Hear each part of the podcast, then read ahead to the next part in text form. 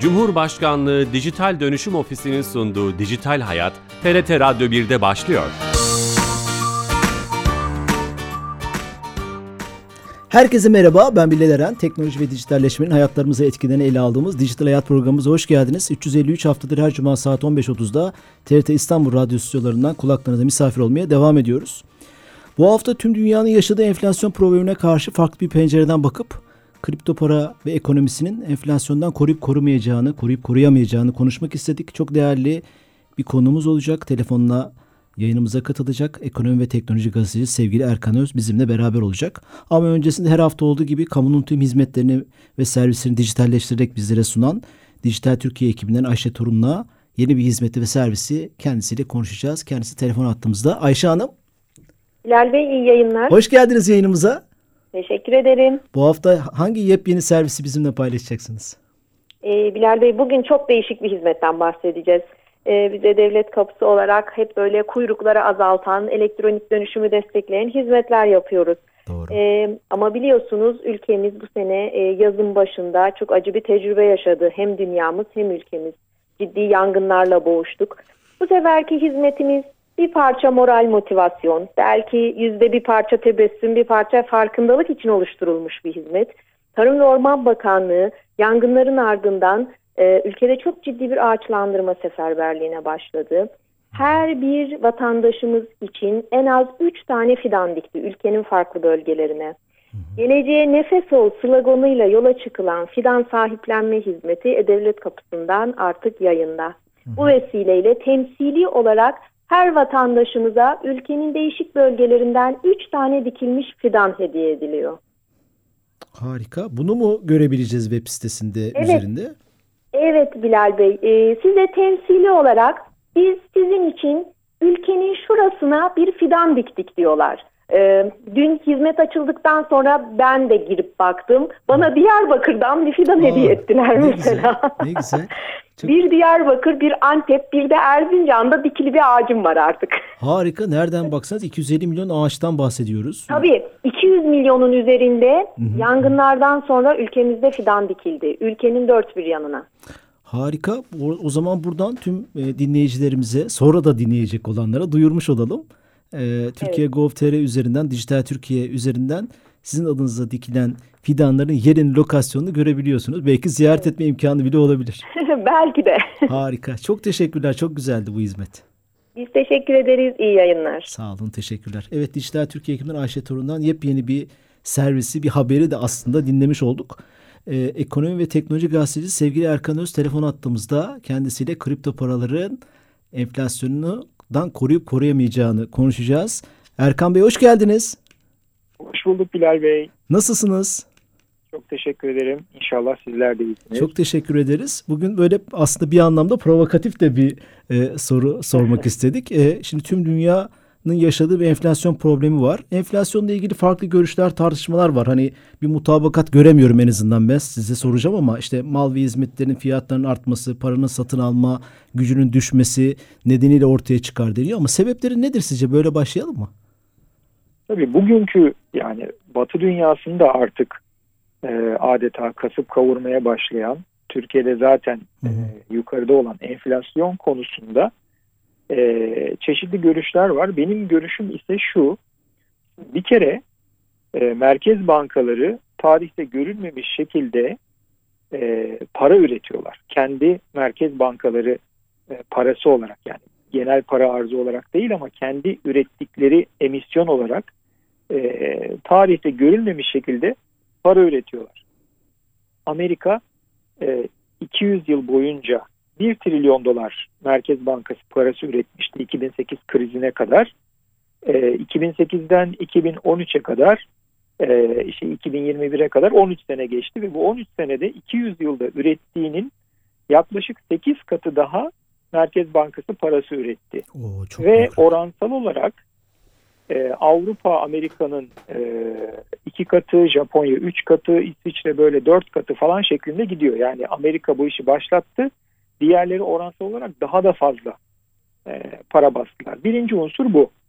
İkinci unsur pandemiyle beraber e, tedarik zincirlerinde kopmalar oldu ve bütün dünyada üretim geriledi. Şimdi bir yandan piyasaya merkez bankaları tarafından sürekli para çıkıyor ee, ve 2020 krizinden sonra yani bu 2020 Mart ayında borsaların çökmesinden sonra merkez bankaları çok hızlı bir şekilde piyasaya para sürdüler.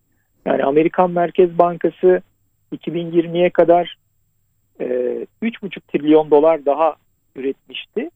E, geri kalan bir 3 3,5 trilyon doları daha 3 ayda falan üretti.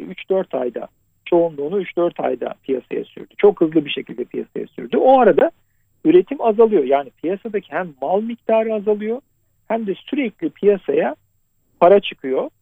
Şöyle söyleyeyim e, Amerika'da anında ulaşılabilir mevduatlar, bankadaki mevduatlar pandemi başlamadan önce 800 milyar dolar civarındaydı. Şu anda 3,5 trilyon dolar. Yani bu alınan paralar bir şekilde insanların banka hesaplarına gitti. Ee, bir önemli unsur da şu, pandeminin başlamasıyla benim çok daha önceden olacağını iddia ettiğim bir konu oldu. İnsanlar işlerinden bir şekilde çıktılar. Yani pandemi nedeniyle çoğu insan çalışamadı. Hı. Ve devletler, büyük devletler bunlara çalışmadıkları halde para ödediler. Ve işte demin söylediğim gibi bu paralar da banka hesaplarında birikti. Şimdi üretim düşüyor. İnsanlar çalışmıyor. Ellerinde para var. Piyasada daha az mal var ve herkes daha da artacak diye fiyatlar mallara saldırıyor ve tabii ki doğal olarak bütün dünyada hem enflasyon hem de bir ekonomik durgunluktan bahsedilmeye başlandı. Yani enflasyon artı durgunluk eşittir stagflasyon dediğimiz hadise gerçekleşmeye doğru gidiyor. E, bence sebep e, bu şekilde yani iki üç sebep bir arada yani hem merkez bankalarının para basması hem pandemi hem de çalışmadığı halde insanlara e, para verilmesi üçü de enflasyonu körüklüyor. Peki şurada burada hemen şu bu soru bir soru akla geliyor. Dün sanırım Hazine Bakanı Twitter'da gördüm işte son 35 senenin en büyük enflasyon rakamı olacakmış evet. Amerika'da 6.1. Evet. Şimdi peki yöneticiler, idareciler bunun farkında değil mi? Bunun yansımalarının böyle olacağı, işte paralar mevduata, faize gidecek vesaire, enflasyon yukarı ee, çıkacak. Tabii ki farkındalar. Ee, şöyle bir durum var Bilal Bey. Ben 2013 yılında 2020 Büyük Kriz Müthiş Fırsat diye bir kitap yazdım. Hı hı. Orada e, bütün dünyanın geçirdiği bir dönüşümden ve bunun yarattığı ekonomik etkilerden bahsettiğim bu büyük dönüşüm eski sanayi ekonomisinin bitmesi ve yerine bilgi ekonomisinin gelmesi.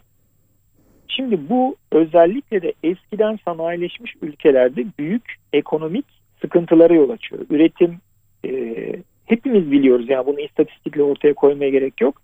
Üretim yani maddi üretim sosyal ilişkiler değiştiği için artık Avrupa'da, Amerika'da yapılamıyor. Yani Avrupa'da Almanya haricinde üretim yok. Hepsi uzak doğuya gitti. Amerika'da da hemen hemen bütün fabrikalar kapandı. Hepsi uzak doğuya, Çin'e, Kore'ye falan gitti. Ucuz emek cennetlerine, Vietnam, Endonezya hatta bir miktar bize geldi. Türkiye, Meksika, Nijerya. Şimdi bu ülkeler maddi üretim yapamıyorlar. Kendilerini e, para basarak ve finansal piyasaları coşturarak zaten ayakta tutuyorlardı. Ta 2000 krizinden bu yana. Böyle olunca aslında durumun farkındalar ama para basmaktan da başka ellerinden bir şey gelmiyor. Para basarak bütün sorunların üstesinden gelmeye, bütün sorunları adeta kapatmaya çalışıyorlar. Enflasyonu da önce reddettiler. Enflasyon yok dediler. Para bastığımız halde bakın enflasyon olmuyor ne kadar başarılıyız diyorlardı.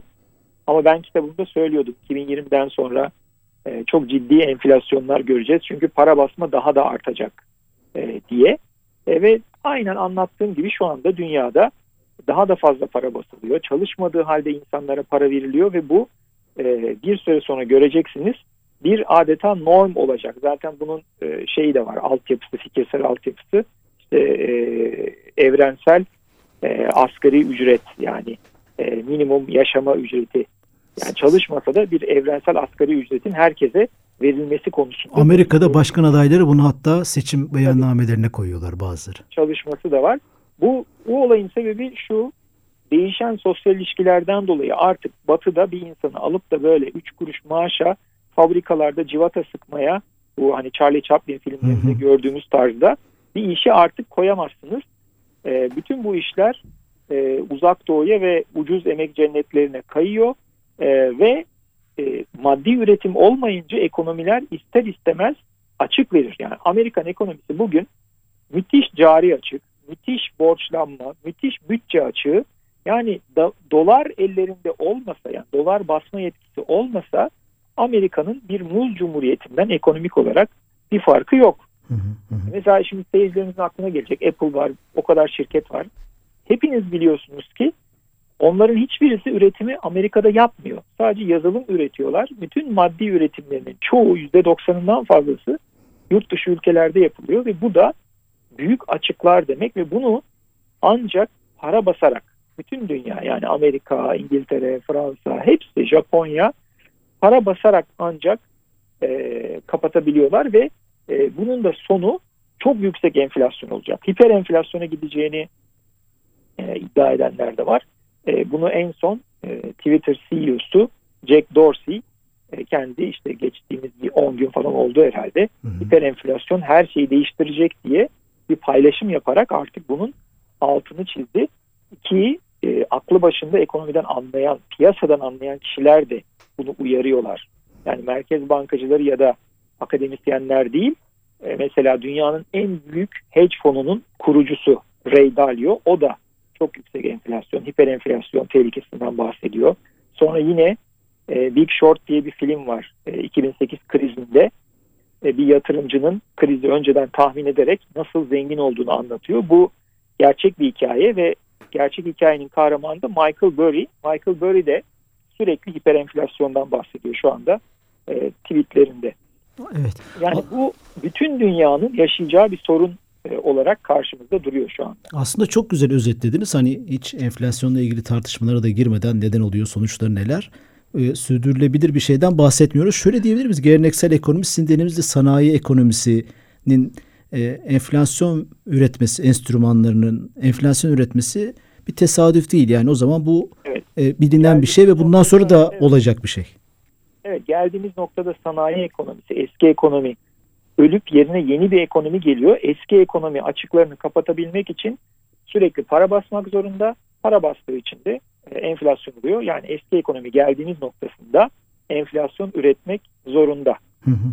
Peki e, biz aslında programımızda e, başlangıçta duyururken hani bu konuyu konuşacağız derken tabii ekonomi konuşmadan da mümkün değil. Bu açılış çok güzel oldu.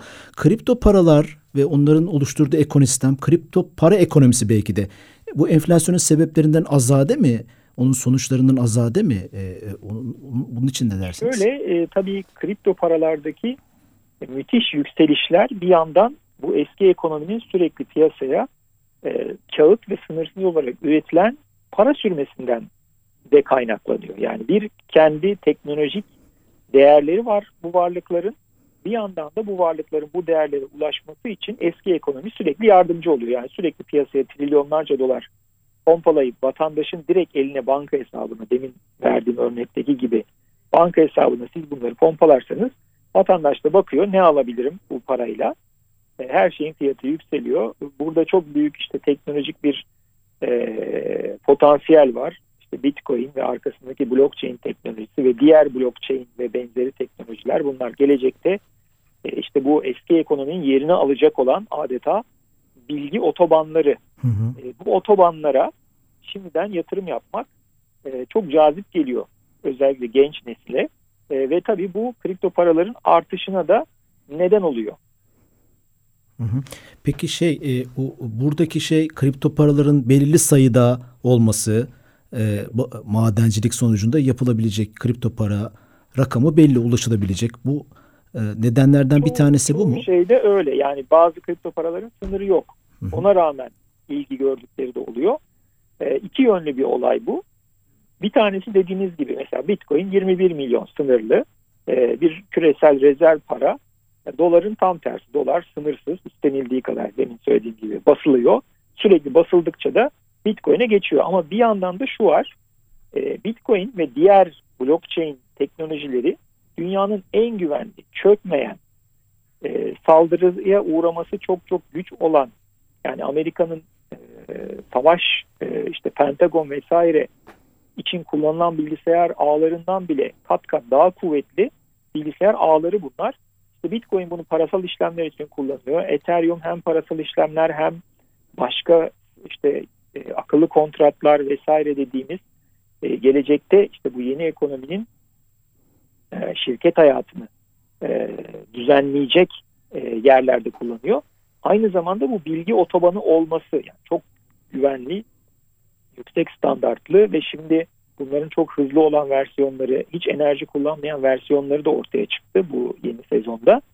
Bunlar adeta nasıl biliyor musunuz Bilal Bey? İşte sanayi ekonomisinin yani bu şimdi eski ekonomi dediğimiz ekonominin başında Amerika'da demir yolları vardı. O demir yollarına yatırım yapanlar büyük paralar kazanıyorlardı.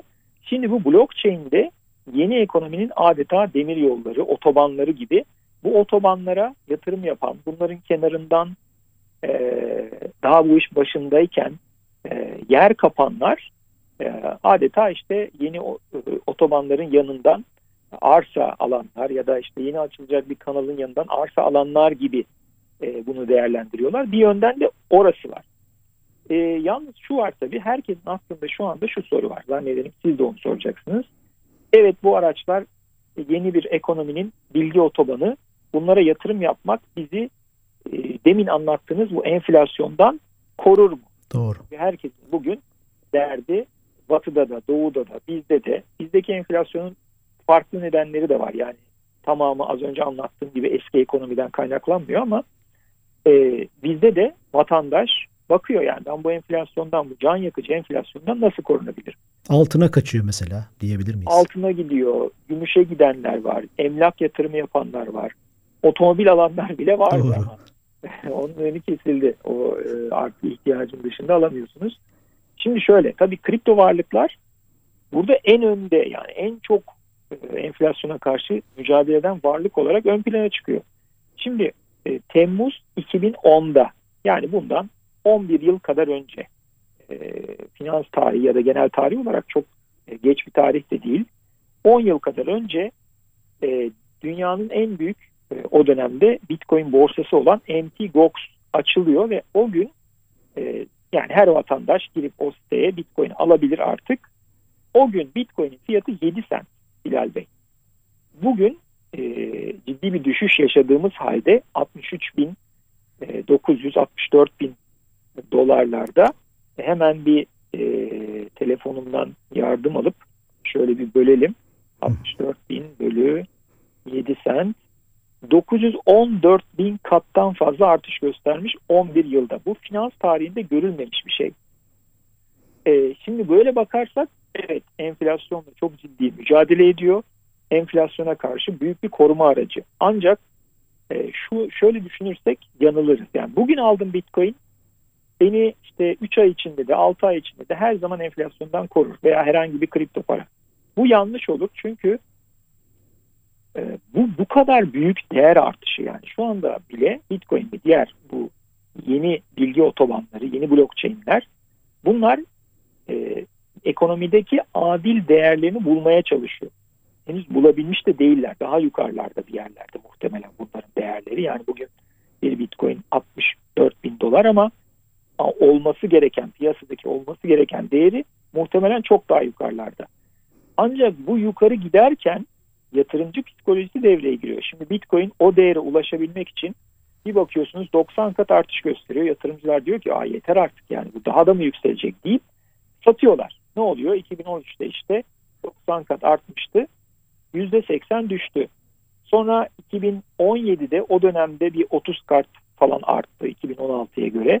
Yatırımcılar yine uuu çok büyük para kazandık deyip yine sattılar. Gene bir %80 düştü. O açıdan şimdi de bu, bu 2021'in sonuna doğru gelirken de bir üçüncü yükseliş sezonu içerisindeyiz ve geçmiş yükseliş sezonları yaklaşık 12-18 ay sürmüş. E, şu anda da biz neredeyse yani tahminen kesin bir şey söylemek mümkün değil ama bir yükseliş sezonunun son aylarındayız. Yani şunu diyemiyoruz. Bugün Bitcoin ya da kripto para aldınız. Bu sizi bir sene sonra enflasyondan korur. Hayır böyle bir şey söyleyemiyoruz. Tam da ben onu soracaktım aslında. Hiç kesmek de istemiyorum. Adeta soru cevap tek başınıza program yapıyorsunuz. Çok da güzel oluyor. Hani mal ve tüm mal ve hizmetlerin fiyatları artıyor. Paranın satın alma gücü düşüyor. Yani enflasyonun sebepleri veya tanımlarından birini bu yaptık. Şimdi Bitcoin'de de dalgalanmalar oluyor. Onu soracaktım. Çok dalgalanma. Çok dalgalanma oluyor. Dolayısıyla acaba e, enflasyondan koruma e, anlamında güvenli liman olmaz mı? Ama siz onu cevaplamış oldunuz.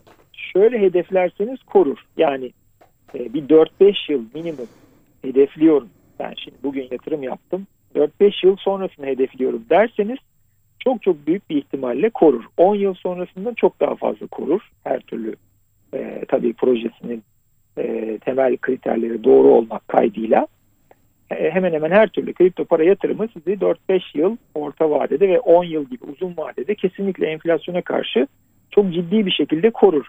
Ama yükseliş ve düşüş sezonlarının dinamiklerini öğrenmeden veya bunun tam olarak ne olduğunu bilmeden bu işe yatırım yaparsanız o zaman e, yanma ihtimaliniz çok yüksek. Hı hı. Bu işi öğrenmeniz gerekiyor. Böyle bir korunma yöntemi düşünüyorsanız. Yani blockchain nedir? Bitcoin, Ethereum nedir? Başka kripto paralar, bunların hangi projeleri var, kim ne yapıyor vesaire bunları öğrenip e, böyle bir enflasyon koruma işine girmenizde e, büyük fayda olur. Kısa vadeli yani birkaç ay içerisinde, bir, 6 ay içerisinde, bir yıl içerisinde e, yeni bir düşüş sezonu başlarsa Bitcoin'de Bitcoin %80 düşebilir. Diğer altcoin'ler Bitcoin'den daha da fazla düşebilirler. O açıdan dikkatli olmak gerekir. Hı hı. Aslında evet hep, hep sizin gibi yatırım danışmanlarının ya bu konudaki uzmanların söylediği uzun vadeli düşünmek lazım. E, e, yani tavsiyesi evet. oluyor. Peki evet, hani günlük alışverişlerde kripto paralar çok kullanılmıyor şu an için en azından tüm dünyada. Tabii zaten ee, Türkiye'de yasaklandı. Birçok başka ülkede de e, şey e, ödemelerde kullanılması yasak. E, bazı ülkelerde serbest. İşte El Salvador resmi para birimi olarak da e, şey yaptı, e, kabul etti. Farklı görüşler var. E, fakat bu araçlar şu anda Türkiye'nin politikası o yönde. Daha çok tasarruf ve yatırım aracı olarak görülüyor. Yani dediğim örnek gibi Amerika'da daha sanayi kurulurken demir yollarına yatırım yapanlar gibi bugün de işte bilgi ekonomisi kurulurken bilgi otobanlarına yatırım yapmak gibi bunu düşünmek lazım. Uzun vadede e, ki şeyi anladım. Kısa vadede hani canımızı yakan uzun vadede yakıyor da kısa vadede geçen sene markete gittim bir poşeti 100 liraya doldurdum. Şu an 200 lira oldu. Sorunsalını çözecek bir şey değil o zaman kripto para. Şöyle eğer bu işi iyice öğrendiyseniz e, bu yükseliş sezonunun son dönemecindeyiz ama hala birkaç ay var. Yani bu hala birkaç ayda da bir şeyler yapmak mümkün. Ama iyice öğrenmeniz gerekiyor çünkü hakikaten kritik bir dönemdeyiz yani. Evet, ee, geçmişe baktığımız zaman 2013, e, 2014 yükseliş sezonu, 17 2017 yükseliş sezonu hep bu son dönemeçte en büyük artışların yaşandığını görüyoruz. Fakat hı hı. o en büyük parabolik artışlardan sonra da en büyük düşüşler geliyor. Hı. Hemen kısa bir örnek vereyim Türkiye üzerinden. Mesela ben 11 Ağustos 2018'de bir tweet atmışım. Küresel krize hazırlıksız yakalanmamak için Türkiye kademeli olarak rezervlerini dolar ve benzeri kağıt varlıklardan yakın dönemde değeri yükselecek sınırlı üretimi olan varlıklara altın, gümüş, bitcoin ve benzeri geçirmelidir. Yani Çok sık söylüyorsunuz bu programlarınızda. Yüzde iki evet. buçuğunu geçirmeli. Son 30 altın, saniyemiz var. O yüzden... E... Şimdi bu dediğim tam bu tarihte yapılmış olsaydı yani Merkez Bankası rezervlerinin o dönemde Bitcoin 6 bin dolardı. Brüt rezervlerin Merkez Bankası %17'siyle 2 milyon Bitcoin almış olsaydı bugün o Bitcoin'lerin değeri 125 milyar dolardı. Ee, Tesla hatırlayın %15 ile rezervlerinin e, Bitcoin, Bitcoin aldı. aldı. Benim bir yazım var bu konuyla ilgili. Türkiye Bitcoin ve altcoin alsaydı ne olurdu? Sadece Bitcoin değil çok basit bir altcoin sepeti yapsaydı Türkiye Ekim ayında bu yazıyı yazdığım tarih itibariyle o para 180 milyar dolar olacaktı. Geç kalmadık değil mi? Hala yapılabilir. Son sorum Şöyle, olsun. Bu sezon için de yine bir şeyler yapılabilir ama muhtemelen Merkez Bankası gibi bir kurum veya Varlık Fonu gibi bir kurum alacaksa Bitcoin'i yani 2018'de benim dediğim tarihte yapılmış olsaydı bugün dolar diye bir sorunumuz olmazdı. Eyvallah. Ama bir daha yapılacaksa muhtemelen 2022 içinde Merkez Bankası ya da Varlık Fonu gibi e, büyük kurumlar için e, çok önemli fırsatlar doğacaktır. Buradan Ama bir şey olmuş olsun. profesyonel uzmanların yöneteceği fonlardır bunlar. Yani şimdi ben böyle söyleyince ya bu nedir bahis gibi koskoca Merkez Bankası gidip Bitcoin mi alacak falan gibi düşünüyorlar. Öyle değil. Buradan buradan şey yapmış olalım e, Evet. üstadım. Programın Dünyada sonuna geldik. Çok uzmanları var. E, kusura bakmayın ama çok güzel de gidiyordu. Çok teşekkür ederiz. Ağzına sağlık. Ben çok Sağ olun. teşekkür ederim. Teşekkür Tamam. ederiz. Sevgili e, gazeteci Erkan Öz'le beraberdik. Kripto paralara farklı bir bakış açıdan bakmaya çalıştık. Haftaya yeni bir konu ve konukla beraber olacağız. İyi hafta sonları. Hoşçakalın.